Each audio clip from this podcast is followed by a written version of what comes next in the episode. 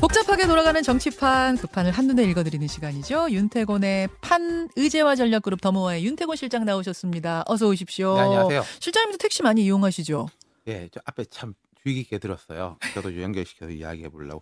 근데 네. 최근 한 1, 2년 보면은 네. 이 집에 일찍 가요, 밤에.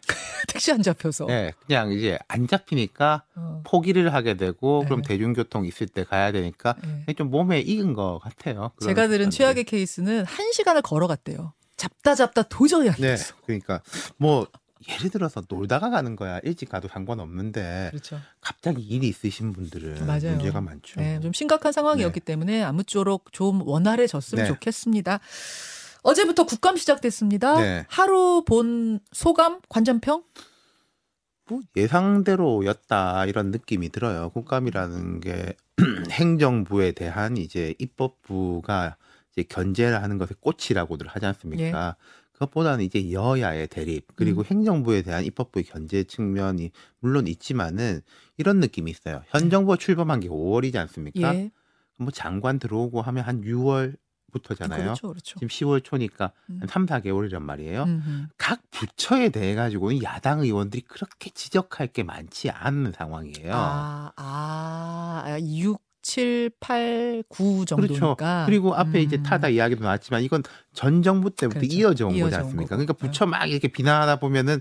사실은 지난 정부 때 했는데요. 뭐 이러면 할 말 없어지니까. 아, 그러니까 지금 이제 대통령실에 집중이 되는 것이고 아하. 오히려 여당 의원들이 부처 쪽을 이렇게 파고 들어가는 거는 지난 정부 때 일들을 캐고 들어가는 게 음, 많은 거죠. 음, 네. 아, 그러다 보니까 정책 국감보다 오히려 좀 정쟁으로 보이는 이 부처들이 많을 아, 수밖에 어제가 없는군요. 그랬고 뭐 오늘도 예견된 게 어제 밤부터 나왔습니다만은 지금 이제 그 김건희 여사에 대한 네. 뭐 아무래도 이게 압박이 많이 들어오니까 야 여당 입장에서는 뭐 맞불 작전이기도 하겠죠 또 팩트기도 하니까 음. 김정숙 여사의 이제 해외 음. 나갔던 거 네. 이야기 어제 밤에 나왔던데 오늘 문체위 같은 데서 이건 더 커질 것 같아요. 아, 김정숙 여사 그저 인도 방문한 네. 거 김 인도 총리가 요청해서 갔다 이렇게 알고 있었는데 우리 측에서 초청해 달라고 요청했다 이거 그렇죠. 말씀하시는 요청은 거예요? 있었지만은 그 요청이 요청해달라는 요청에 의해서 갔다. 아, 뭐 그런 것 거죠. 같은 것이 예. 오늘 커질 것이다. 그러니까 이게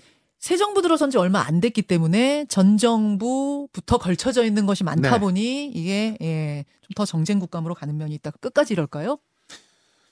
뭐 아마도 끝까지 이렇지 않을까 싶습니다만은 지금 뭐 어제 또 되게 큰 뉴스 밤에 보면은 인터넷상에서는 아, 강릉에 무슨 일이지 뭐 아. 큰 화염이 났는데 음. 오늘 새벽에 엠바고 해제돼서 발표가 났지 않습니까? 예. 한미 연합 훈련에서 이제 미사일 발사를 했다 대응 미사일 지금 안보 국면 심각해지는 거또 음.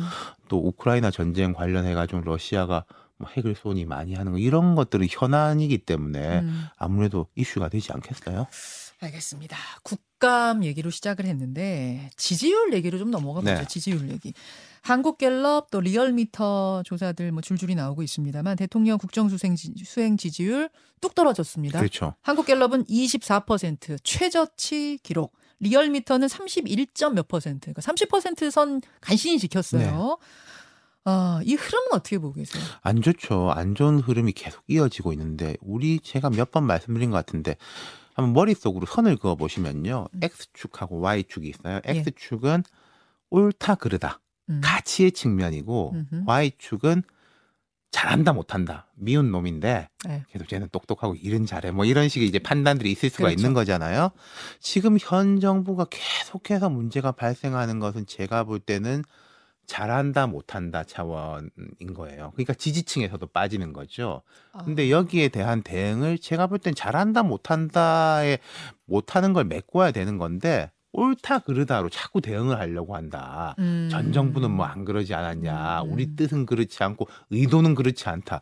그게 그러니까 쉽게 잘 안 통할 거예요. 음. 하지만은 뭐 당장은 옳다 그르다 이쪽으로 접근을 하고 그러니까 전 정부에 대한 이제 뭐 이른바 사정 작업 같은 것도 그 차원인 거죠. 아. 근데 제가 이렇게 보면요. 예. 그래 뭐 표면적으로는 그렇다 하더라도 속으로는 준비를 하고 있어야 되는 거예요. 그게 무슨 말이죠? 잘한다 못한다에 대해 가지고 그 백조가 무- 네.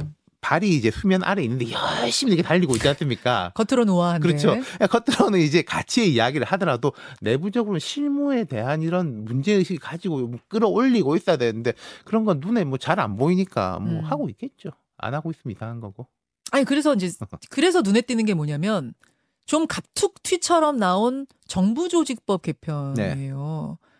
그러니까 저 취임 초기에 뭐 여가부 폐지 공약이라든지 이런 거 이미 냈으니까 취임 초기에 그런 것들 할 줄 알았는데 안 하고 있다가 지금 10월 들어서서 갑툭튀처럼 좀 나온 경향이 이런. 면은 있는 네. 거예요. 우리가 딴 거에 가려져 있지만은 사실은 갑툭튀는 아니다 말씀을 드리는 게 지금 옛날에는 이제 대선이 12월에 있고 2월에 정부 출범하고 뭐 이렇게 가지 않습니까? 네. 근데 이제 3월 대선이고 5월이잖아요. 그럼 정기 국회 때 올리는 건 맞고 음. 또 인수위 때도 여가부 폐지하겠다 뭐 이민청, 동포청 뭐 예, 이런 거는 뭐. 만들어야 된다 이런 이야기가 나오고 나오고 있었는데 워낙 딴 것 때문에 가려져 있었고 음. 이번 정기 국회 때 올리는 게 시기적으로 맞는 겁니다. 그리고 음.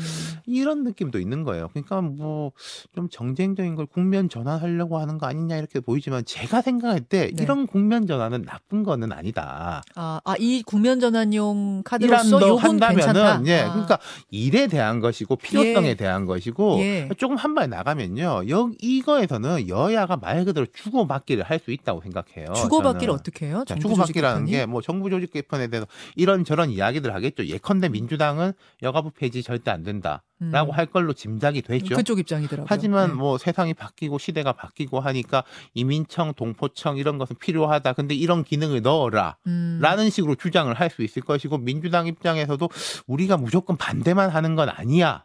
라는 걸 보여줄 필요가 있는 것이고 아. 또뭐 국민의힘 입장, 국민의힘이나 대통령실 입장에서 아니 지지층한테 아, 여가부는 우리가 폐지하려고 했는데 음. 민주당이 하도 반대하니까 어. 뭐안 된다. 뭐 이렇게 이야기할 수도 있는 거죠. 그러니까 이거는 주고 받기의 장이 열리는 거고 또 어. 연동돼서 가는 것이 지금은 되게 지금 사람들이 이제 잘 안 보는데 전좀 높아질 걸로 보이는 게이 음. 정치 개혁 법안들에 대한 거예요. 그러니까 뭐 이- 때 되면 나오는 이야기들이 사실 많죠. 뭐 개헌이다, 선거구제 개편이다, 여러 가지 뭐 네. 또그 소리냐 하실 텐데 음.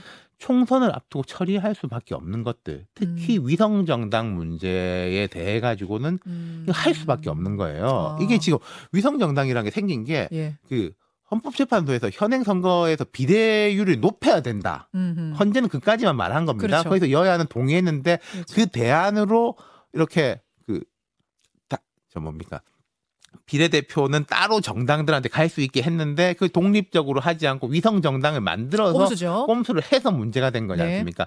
이런 문제는 해결을 해야 되거든요. 음, 음. 그러니까 거기에서는 좀 장이 열릴 수가 있다. 그리고 하나 아. 제가 흥미롭게 보는 건요. 예. 이 선거법이나 이런 거 개정하는 게 참 어려워요. 왜냐하면은 음, 서로 자기가 유리한 쪽으로 하려고 하는 거지 않습니까? 그렇겠죠.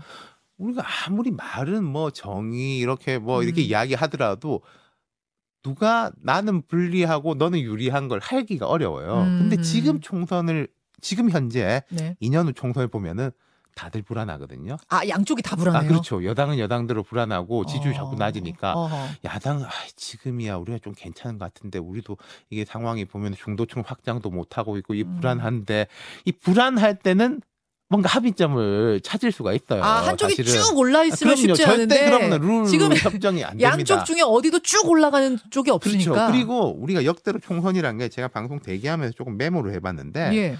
총선 판가름 나는 게 보통 한 두 달 전쯤에 확 기울여져요. 음. 무슨 이야기냐면은 2012년 총선 같은 경우에 어, 야당이 좀 우세할 걸로 보였었는데 박근혜 비대위가 출범을 하면 그때 여당이 되게 안 좋았었거든요. 음, 이명박 음, 정부 그렇죠. 말 때. 네. 지금 비대위 이야기 나오면서 옛날에 홍준표 체제가 무너질 때도 했는데 왜 음. 이제는 법원에서 뭐라고 그러냐라고 할 정도로 음. 지도부 확 무너졌습니다. 네. 그러면 또 박근혜 비대위가 올라오고 중도화 전략을 하면서 확 바뀌었어요 분위기가. 음, 음, 그게 그렇죠. 총선 불과 한 두세 달 앞이고요. 네.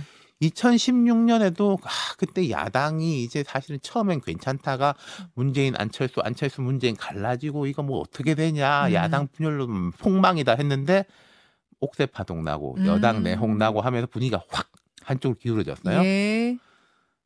2020년 같은 경우에는 이른바 조국 전 장관 사태 같은 걸로 해서 연말 때 되게 오히려 여당이 안 좋고 예. 안 좋고 황교안 대표 체제가 되면서 어, 야당이 다시 통합해가 분위기 좋다가 코로나가 발생하면서 음. 분위기가 확 바뀌었거든요. 아, 그러네요. 그러니까 지금도 이걸 비추어 보면은 음. 총선의 분위기가 확 감지되는 거는 2024년 한 초부터일 거예요. 아직은 모른다. 그렇죠. 아. 모를 때 아, 예, 예. 해놓으면은 해놓을 수 있는 거예요. 그때 가가지고 예. 한쪽이 유리하고 한쪽 불리해 보이는데 이때 룰 어. 정하자라고 하면 바꾸려고 합니까? 어, 말 되네요. 네. 그러니까 정치 개혁을 하려면 국민들이 원하는 뭔가가 이루어지려면 지금 판이 벌어져야 그렇죠. 된다. 그리고 지금 제가 생각할 때는 여든 야든 간에 뭔가 좀 생산적인 걸 한다라는 모습을 음, 보여드릴 필요가 맞아요. 있어요. 국민들 네. 답답해요. 네. 지금 상황들 보면 정말 답답합니다. 그렇죠. 뭐 진영을 떠나서. 자, 이런 상황에서 어, 서해 공무원 피격 사건을 감사 중인 감사원이 문재인 전 대통령한테 서면 조사를 요청했다가 그 사실이 알려지면서 뭐 발칵 월요일부터 뒤집혔죠. 네. 오늘도 지금 민주당 피켓 시위한다 그러고 국민 저항 운동 이야기하고 있고 또 국민의힘에서는 아니 무슨 문재인 전 대통령이 상황이냐 조선왕조실록 때도 무례하다 이런 표현은 잘 안 나왔다. 그러니까 굉장히 강하게 부딪히는 모양새. 말이 어 다르고 아 다른데 네.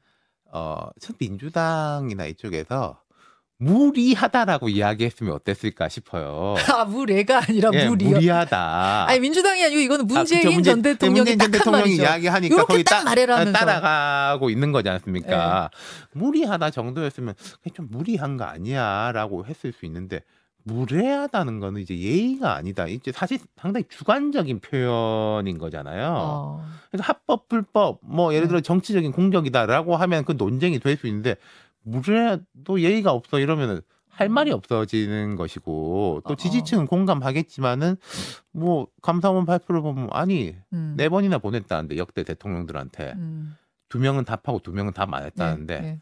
보낸 것 자체가 그렇게 문제인가?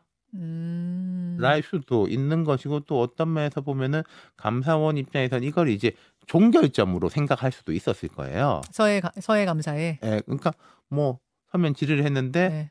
제대로 된 대답이 안 나왔는데 우린 더 이상 방법이 없다. 어. 그리고 이렇게 종결하려고 했을 수도 있는 건데 이렇게 풀리네요. 예. 그러면은 이제 양쪽에서 이런 얘기를 하더라고요. 민주당에서는 비속어 논란으로 국면이 계속 이렇게 좀 수렁으로 가는 것 같으니까 그 국면 전환하려고 일부러 이렇게 한 거 아니냐. 그 전두 가지를 국민의힘에서는 민주당이 국면 전환하라고 이거 키우는 거 아니야. 서로 그러고 그러니까, 있어요. 음, 여권 입장에서 뭔가를 좀 바꿔야 될 필요성 분명히 있어요. 네. 근데 이 서해 공무원 사건이 어제 그제부터 나온 건 아니고 음. 사실상 정치적 의도 내지는 이제 뭔가가 있다면은 이건 대통령 선거 때부터 국민들 다 보는 앞에서 음. 그리고 대통령 취임 직후부터 계속 해왔던 거잖아요. 음. 갑자기 꺼낸 게 아니라 예. 그런 두 가지 면이 다 있는 거죠. 음. 그러니까 오늘도 아까 제가 잠깐 말씀드린 거 김정숙 여사 건 나오면 오늘 이제 문체위 같은 데 되게 공방이 될 텐데 예. 이걸 그러면 자, 정치적 의도가 있어 보이죠. 정치적 의도가 있는 거하고 여기에 대해서 사실관계가 이건 이렇고 저건 저렇다고 대답하지 하는 거하고는 별개의 차원인데 음. 그게 또 이제 무례하다. 음. 여사님한테도 또 이렇게 무례하냐라고 하면은 그거는 그냥 싸움이 되는 음. 거죠. 정치 감사라고 보세요? 어떻게 보세요? 아니 모든 거는 제가 이제 그런 말씀 많이 했는데 모든 건 정치 감사입니다. 정치라는 게 상대의 지지율을 떨어뜨리고 나의 지지율을 높이는 거가 큰 부분이라고 한다면 아니 감사원이 정치하면 안 되잖아요. 아, 감사원이 아저 국정감사 이야기하죠. 아그 감사 아. 말고 감사원. 감사원의, 그러니까 감사원의 이런 부분은 그러니까 감사원이 어떤 이슈에 대해서 무게를 실을 것이냐 라는 음. 거는 판단인 거죠. 그게 뭐 이른바 정무적 판단일 수도 있고 정책적 판단일 수도 있고 그걸 누군가는 정치라고 볼 수도 있고 누구는 아니라고 볼 수도 있겠지만 그걸 제가 정치다 아니다라고 말하는 아. 게 의미가 있을까? 근데 감사원에서 이게 지금 중요하다라고 음. 판단한 건 맞는 거죠. 정치 감사냐 아니냐를 윤태곤 실장이 판단하기는 어렵지만 네. 적어도 요걸로 요 사안으로 비속어 논란에서 국면이 바뀐 건 맞죠. 아니 그러니까 두 가지가 있는 거죠. 네. 이것도 아까 제가 말씀드린 것처럼 예, 예. 엊그제부터 나온 건 아니고 차곡차곡 나오고 예, 있었던 거라는 예. 면. 그러니까 음. 감사원이라든지 이쪽에서는 할 이야기가 있는 거죠. 음, 이게 하던 거 한 거다. 지난주부터 한 게 아니라 쭉 하고 있었다라는 음. 거니까. 알겠습니다. 아, 이제 지지율 그러면 지지율 이야기에서 오늘 시작을 했는데 마무리도 좀 지지율로 네. 해보자면 네. 이 지지율 흐름을 끊기 위해서는 윤 대통령이 할 수 있는 건 뭐라고 보세요? 아니 그러니까 지금 이런 측면입니다. 자 문제가 발생하니까 지지율이 낮죠. 예. 지지율이 낮으니까 또 막 공격하기도 사실 편해요. 음. 그리고 방어하는 쪽은 좀 위축이 돼요. 음흠. 공격이 자꾸 들어오니까 지지율이 또 낮아져요. 예. 이게 고리가 형성돼 있는 거거든요. 그러니까 대통령으로 볼 때는 악순환의 고리가. 그렇죠. 그럼 이 악순환의 고리를 그러면 공격을 못하게 막자. 음. 뭐 언론의 문제다. 저는 그게 본질적인 해결책이라고 생각하지는 않아요. 아.